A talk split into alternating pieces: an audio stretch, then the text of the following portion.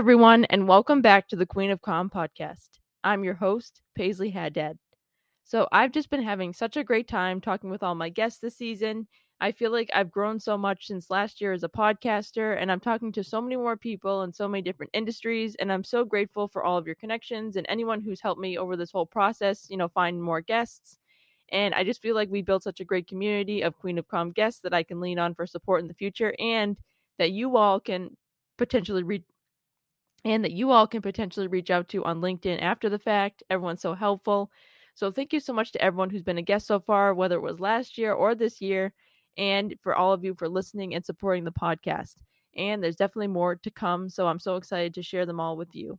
But I want to remind you all before we get into industry insights that on my Instagram, you can join us to see all my guest announcements, my listener question polls on our story, as well as, you know, a bunch of fun graphics, sneak peeks of episodes, just a bunch of fun. And I love to keep it on brand with the pink theme. And so I just feel like I have a lot of fun at the Instagram. I do a lot of trying out of the different features. Um, so be sure to follow us at Queen of Comm Podcast on Instagram. And we are on Twitter at Queen of Comm Pod but that's something I'm trying to get better at. I feel like in the grand scheme of, you know, producing a podcast, the one thing that slips away is the Twitter a bunch of times. So I'm trying to be better about tweeting out episodes and, you know, different quotes and everything. So be sure to stay tuned for more on Twitter. So follow us there. But for today's industry insights, of course, we have to start with the results of my poll from last week, all about the Super Bowl 2022 ads. So, you know, as ex- as to be expected, Coinbase was a big hit within our Gen Z audiences. And so, speaking of that, I commented on a LinkedIn thread from one of my connections who was talking about the sentiment behind the Coinbase ad. And so, I added my two cents in the comments and said that I thought it was a win for Gen Z because us as a generation, as we talked about in my episode with Sabrina Sanchez, are very nostalgic. And so, to see that, you know, vintage DVD screensaver that we all saw in elementary school on the screen, and then to pair it with the modern element of a QR code was definitely a win. It made everyone stop and pay attention.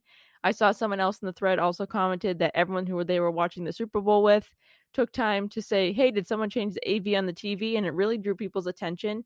And I saw a lot of comments about how, you know, their website crashed due to all the popularity and how that was poor planning, but I think that, you know, you really can't plan for that sort of thing. I mean, you know, we have great technology nowadays, but I feel like they maybe didn't anticipate how many people would scan it.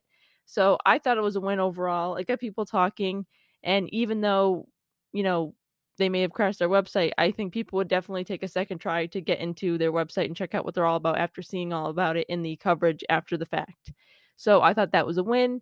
You all also shared that you love the Budweiser commercial because it integrated NFTs, um, which I think is a great modern element as well. The Uber Eats commercial, which I talked about with all the celebrity cameos and how it really drove home their new services of delivering more products than just food as well as the E Trade commercial where they went back to their roots and brought back the Talking Baby. So lots of great commercials, and it was so great to chat about that and to hear all your thoughts. But as for today's industry insights, I want to talk all about product placements.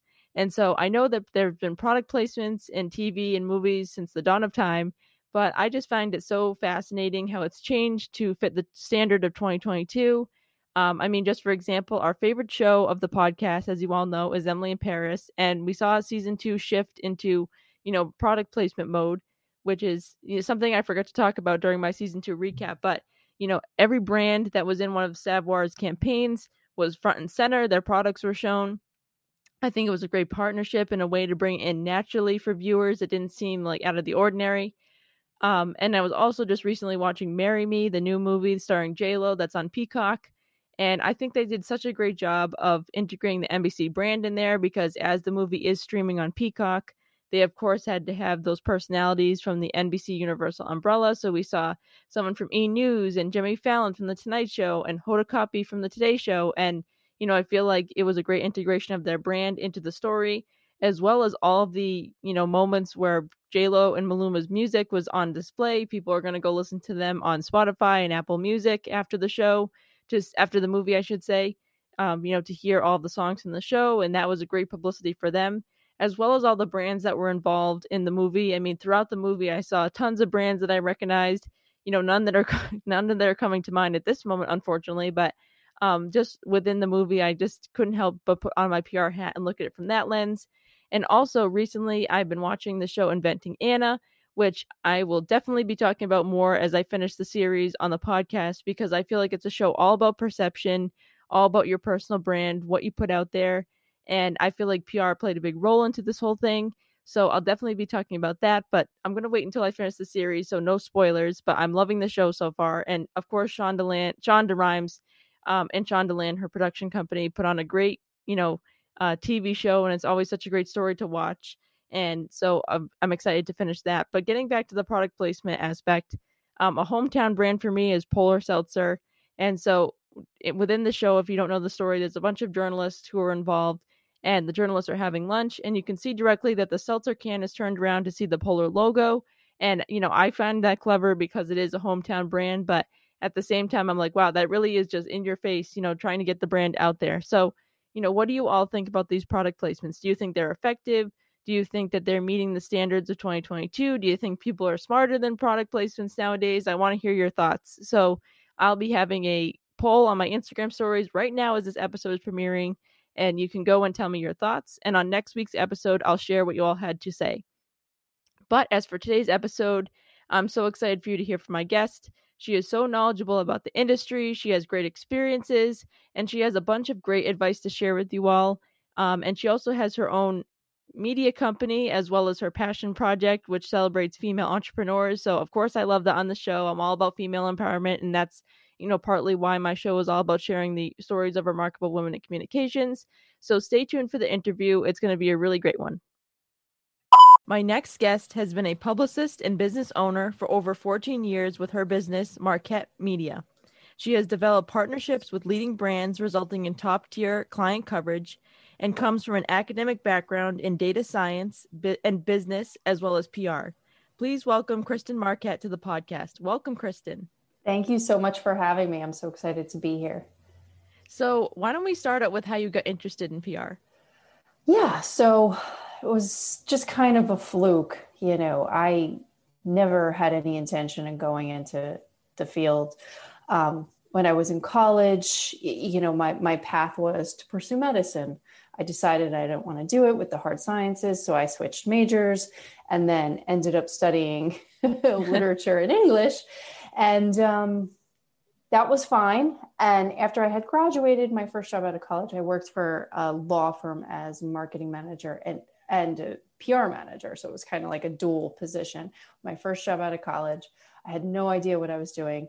Um, the way that we contacted the media was through telephone and there was no email pitching. I mean, Twitter wasn't around. I mean, this was back in like the mid 2000s. I mean, that's how long ago it was. So, uh, working there, I learned that I didn't want to go to law school. So, I decided to pivot a little bit and I studied finance. So, I got a graduate degree in finance. And then I started working in management consulting, which was completely, completely different from anything I ever had done. But the financial crisis hit and I lost my job. Actually, my, my entire office in Manhattan was shut down. So I had a few freelance copywriting clients at that point. and I said, you know what? I think I'm going to try and make this an agency, a digital marketing agency. And this was maybe in 2009. And within six months, I scaled up to 35 clients, you know, had a full time team. Um, we were doing copywriting, PR, digital PR, and a few other strategic um, disciplines that kind of fall under integrated marketing and grew grew. Um, so that was really great. And at the same time, I had pursued another master's degree at NYU because I was living in New York. That my office was in New York and all that great stuff. And um, here we are. You know, in between, I had studied data science because I find data science um, and business analytics critical to understanding the, the analytics side of PR and how it integrates with SEO and you know all these other kind of new elements that are critical to growing a brand in today's digital ecosphere. Wow, what a journey that is. And I feel like I hear so much with PR professionals that they never intend to start out in PR and then it just happens, you know, out of the blue. And so that's just so interesting how, you know, you never know what's going to happen in your life and how different things can change. And so I wanted to ask you, you know, what was your time in college like? Because I know you just mentioned that you started out in science and you kind of wanted to refine those interests. So, you know, what was that transition like for you to kind of find what you wanted to do after graduation? Well, you know, I mean, it was pretty easy transitioning from the hard sciences to the humanities. Um, after graduating, though, I kind of struggled trying to figure out what I wanted to do since I wasn't going to go into the medical field. And it just seemed like getting hired at an international law firm, it was perfect because I can learn marketing, I can learn strategy, I can learn PR, but I could also see if I want to go to law school and work in the legal field. Well, that after a year, I said, no, I said, I'm not doing this. And you know what? My husband's an attorney, and that's enough. Having one attorney in the house. and, you know, I mean, my PR career and agency, it's grown. You know, I've done very well. Um, but that hasn't been without a lot of sleepless nights, um, managing unrealistic expectations with clients, thinking that they're going to get on the cover of Forbes, get on the cover of Fortune. I'm like, it's not going to happen. Um, or thinking that they're going to become the next Rachel Hollis. I'm like, no, that's not how it works. You know, it's a, it's a very strategic discipline and you have to be smart about how you're disseminating your messages and all that. We can get into that a little later. But yeah, so yes, I've had financial success, I've had a lot of career success, but also at the same time, you know, I've had a lot of stress. And it's as you know, you know, being a publicist, it's it's tough because you're really only as good as your last run. Yes, definitely. So much work building up to one big moment, and then you got to start working on the next project to keep things rolling. yeah, yeah, it's it's kind of crazy, but you know, I guess we kind of thrive off of it to a certain degree, right? Yes, definitely. And so now, you know, having all this knowledge in the industry and really spending all these years getting gaining that experience, what advice do you have for college students who are studying PR now, and how can they get um, ready for joining the industry upon graduation? Well, um, you, you know, learn how to write, um, learn how to be concise. I would suggest if you're still in college, if you can, take a couple journalism classes, learn how to craft an interesting narrative, figure out what makes a company or an organization or a brand, a product, an entrepreneur, whatever it is you're going to be pitching for the media relations side of things, um, interesting, newsworthy, incredible. You know, those are the three most important elements when it comes to crafting a pitch, right? So, yeah, so study journalism, figure out how to write, learn what strategy is. Um, and when it comes to graduation, you need to figure out whether you want to work in house or you want to work for an agency. If you work in house, it's going to be a lot less hours, um, a lot less stress. You know, you're only going to have the company or the organization to promote.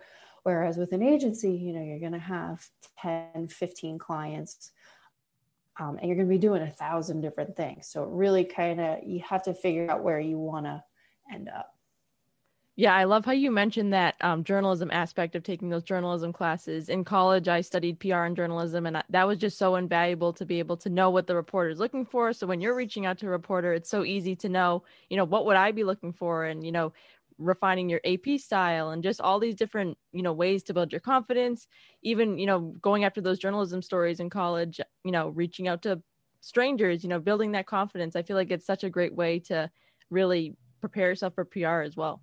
Yeah, absolutely agreed. And, you know, having that, knowing how to write an AP style, it's, it's going to be a lot easier when you go into a job versus trying to switch from MLA or, you know, APA and then have to write in the AP style. So, um, yeah, so it's, I would agree with that.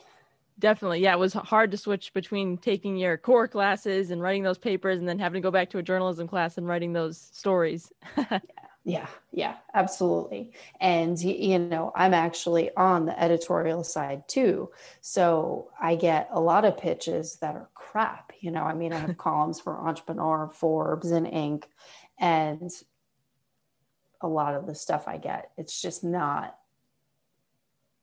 I can tell that the publicist or the founder didn't do their research and it's like they're mass pitching. You know, they're sending out one pitch to a thousand different media.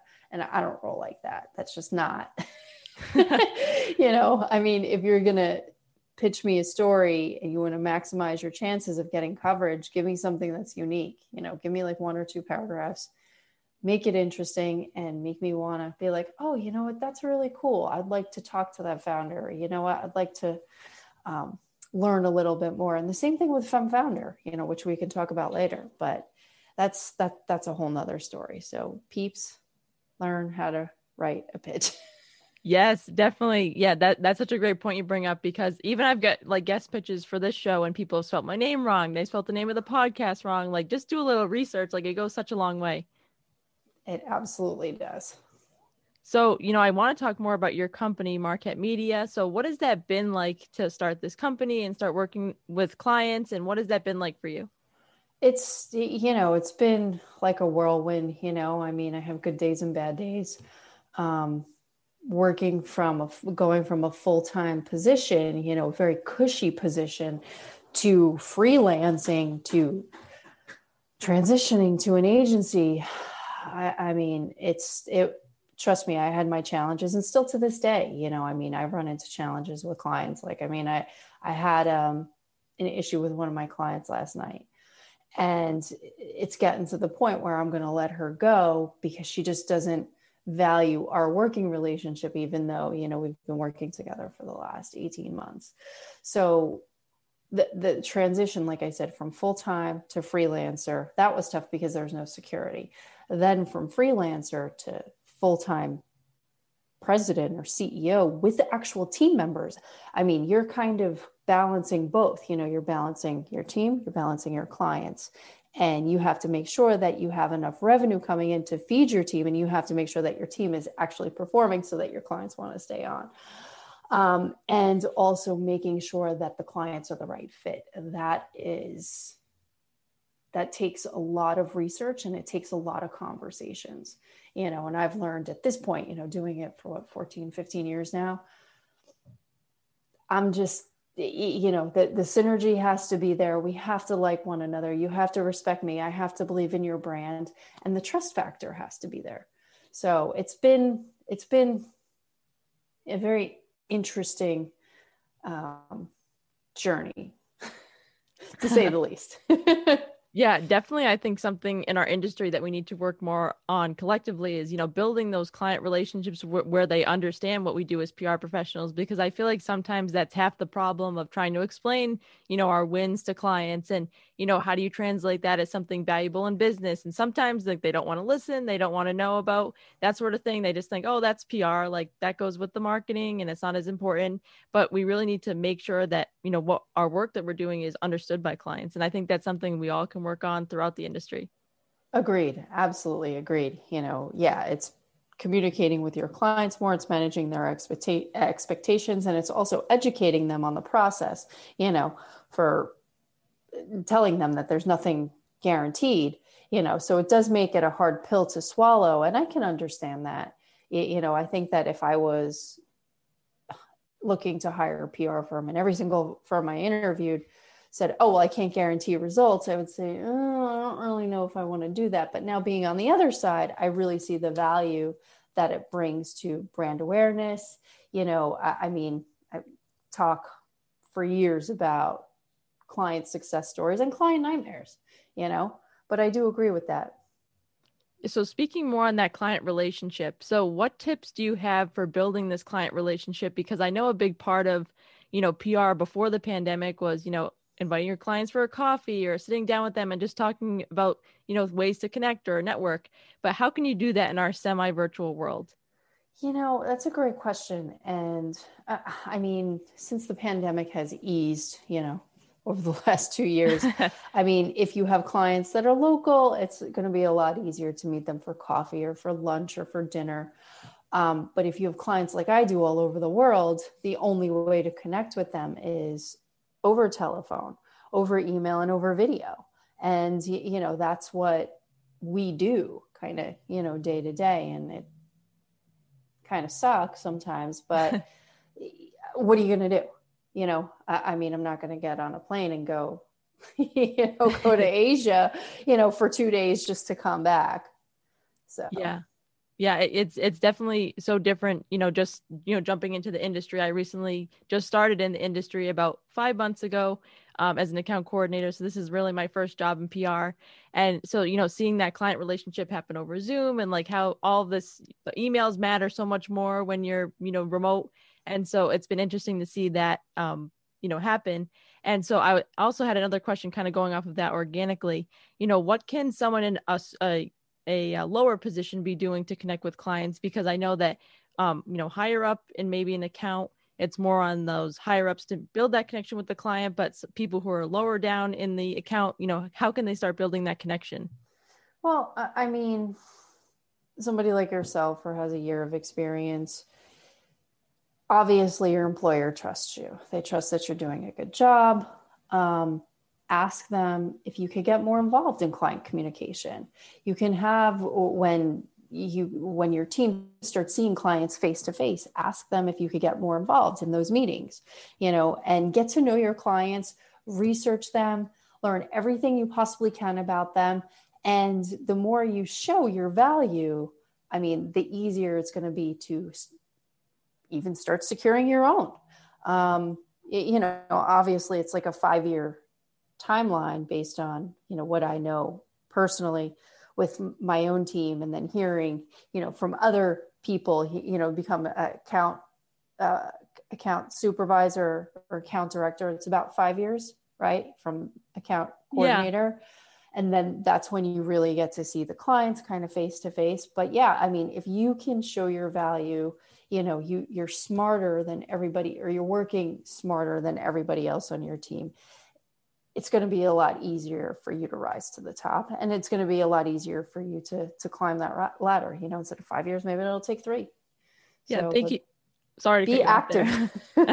sorry. I was just going to say you know thank you for that advice and that is such a great tip you shared about you know really building your worth because sometimes i feel like for people in my position it might be harder to kind of reach out and start you know having an impact on these accounts because you feel like you don't want to overstep on anyone or you just right. you know not, not sure if you can share ideas yet. So that was definitely some great advice you shared. Um, but i want to talk more about FemFounder because i love what you're doing with that. So oh, what is that and you know how did that all develop? Okay. So back in 2017 i from people companies that couldn't afford to hire me or my firm they wanted a place to go to that they can get centralized pr tips. And i said all right i'm going to start a blog. Five people you know i had five people reading it um, but over the last five years, you know, we've acquired millions of readers a month and the company has become a fully integrated media company.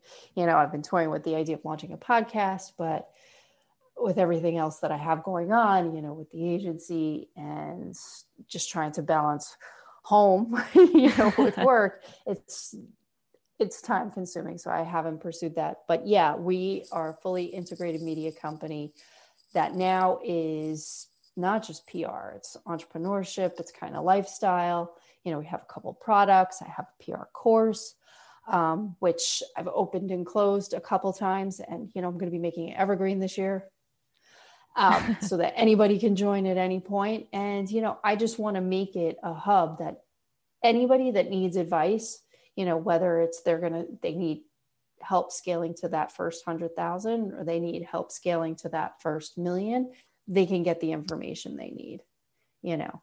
And I think short snippets rather than these super long, uh, you, know, blog posts, that's going to be much more appealing to somebody that's on the go versus, you know, somebody that has actual, you know, five hours to read, you know, a 10,000 word blog post.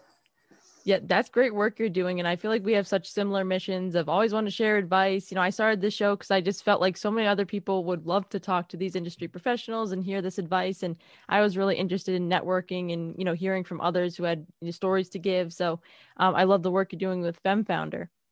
Thank you. Thank you. And I do as well. You know, I'm really happy to see that, you know, younger people in the industry are taking the initiative to talk to other experts, you know, seasoned kind of mid career and kind of spread the word about what the industry is about. So I think it's cool. Thank you. And yeah, something I always say is that, you know, it's our job as communicators to share others' stories, our client stories, but sometimes it just is valuable to share the stories that, you know, our our industry professionals are sharing and how they started out because a lot of, you know, younger professionals could resonate with that and really find tips that could build their career. So I definitely enjoy, you know, interviewing people like yourself and hearing about your stories about how you started out because I feel like that's so valuable to part of the growing experience. Yeah, thank you. Thank you. I appreciate that. And, you know, like I said before, I'm happy to impart any knowledge I can. and so for a publicist just starting out, you know, they're really trying to get their bearings and, um, you know, trying to get a sense of the industry because as we know, things change so quickly. So many new things come out that we need to be aware of. So, you know, what should a publicist who's just starting out, what should they have in their toolkit? Um, with the internet, you know, social media, it's kind of pretty much sky's the limit. I, I mean, start reading blog posts, you know, read ebooks, get to get to know what media relations is really all about, know how to craft a pitch, you know, uh, read if you're in a certain area, a certain vertical, and you have, you know, 10 journalists that you're going to be pitching, focus on those beats, read their columns, get to know who they are, follow them on social media, you know, and get to understand the types of stories and the styles that they write in so that you can potentially at some point you know start pitching them. And that's really what it what it's really all about. Yeah i i, I really enjoyed that tip you just shared. And i feel like i to echo that um, at my job our team recently started a twitter account. We've been following all of these reporters that we're trying to get in touch with um, that are in the beats of our clients. And just as an example of something we recently did for listeners, we saw that one of the reporters that we were reaching out to was really a big fan of the Red Sox. So we kind of went with that angle and kind of worked it into our client. And so we're waiting to hear back from him. We haven't heard back yet, but I feel like that's just an example of, you know, research and really getting to know your your reporters that you're working with.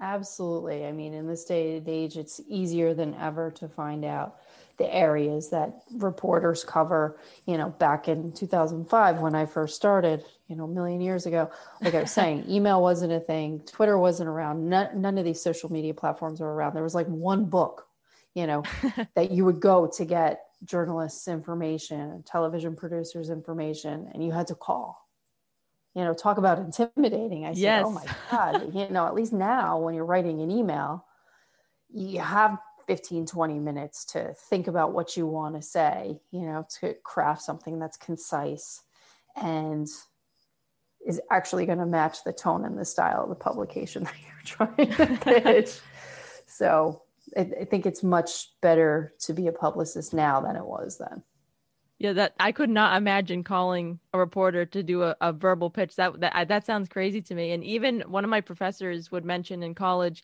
you know, about how she used to paste all of the, her press clips from magazines and newspapers into like a big book. And I'm like, oh my god, sounds like so much work. oh yeah, and especially to show, you, know, if you were going to look for another job in the industry, you know, you had to have a clip book now it's probably just like, all right, send me your 10 biggest placements you secured, you know, links to the stories, and that's it. But yeah, I mean, you would have book that was, you know, hundreds of pages big, thick, you know, and you would have, you know, articles like whole articles that show the client and the headline, and, you know, and it would take up pages. And but yeah, it was it wasn't fun. yeah, and it's interesting to see how LinkedIn and you know all these different social media platforms kind of took over the Rolodex factor as well. Oh, absolutely. Twitter, you know, Instagram. Instagram is actually pretty big. Um, LinkedIn, but but Twitter actually is is I find that to be very useful as well. Yeah, definitely. I feel like it's a reporter's hub. If it's become where they all hang out. yeah, yeah, agreed. So, Kristin, I have one final question for you, and I'm not sure if you're familiar with uh, Sophia Amoruso. Sure. Yeah, um, girl, girl boss. Yes. So, mm-hmm. kind of an inspiration to her. I love to ask all my guests who their favorite girl boss is, or just like a woman who inspires them, and it can be more than one or just one. Um, but who is your favorite girl boss? That's interesting. Uh, you know, I think I have a few, but then other times I don't think I have anybody. and the person I'm going to say wasn't really business owner, but I find that she's a great role model is Michelle Obama. Like I just think that she has just such an amazing presence and she's so smart and she is just so charismatic. You know, I think that she could light up any room. You know, so if I had to pick one, it would be her. Yeah, she's definitely a girl boss. Um, you know, she's gone on from first lady to all these different industries and her whole campaign while she was the first lady with the, you know, getting the kids to eat the vegetables was so mm-hmm. creative mm-hmm. and how she's transitioned her brand to you know post White House has been really interesting to watch. Absolutely, absolutely. But beforehand, you know, before Obama was president, you know, I mean, she was an attorney. And I mean, she worked hard, and there's a lot of grit that goes into becoming a partner in a law firm, you know, at a young age. And, you know, I really respect her for having the fortitude and the strength to be able to endure everything that she's gone through. Yes, definitely. I was talking about with one of my past guests too about about their girl boss. Um, I actually can't remember who it was the, off the top of my head, but we are talking about you know always having you know that ability to pivot and know what's going on and you know work towards these goals, but then also going towards the next one. That's kind of goes back to what we are talking about with PR in general too, of you know working towards this one goal and then working towards the next one and always keep working hard. So Michelle's definitely a great example for that. Yeah, yeah, I agree. Well, Kristin, thank you so much for coming on the show. Um, I really enjoyed having you and getting your advice. Um, can you tell listeners where they can check out FemFounder and your business? Sure, yeah. So it's femfounder.co and the agency is Marquet. It's M A R Q U E T dot company. Thanks for listening. Did you enjoy this episode? Head to Apple Podcasts and leave us a five star review. Want to drop us a line? Click the link in our Instagram bio to leave us a voicemail, and who knows, it might even end up on the show. See you next week for more tips and tricks of the trade.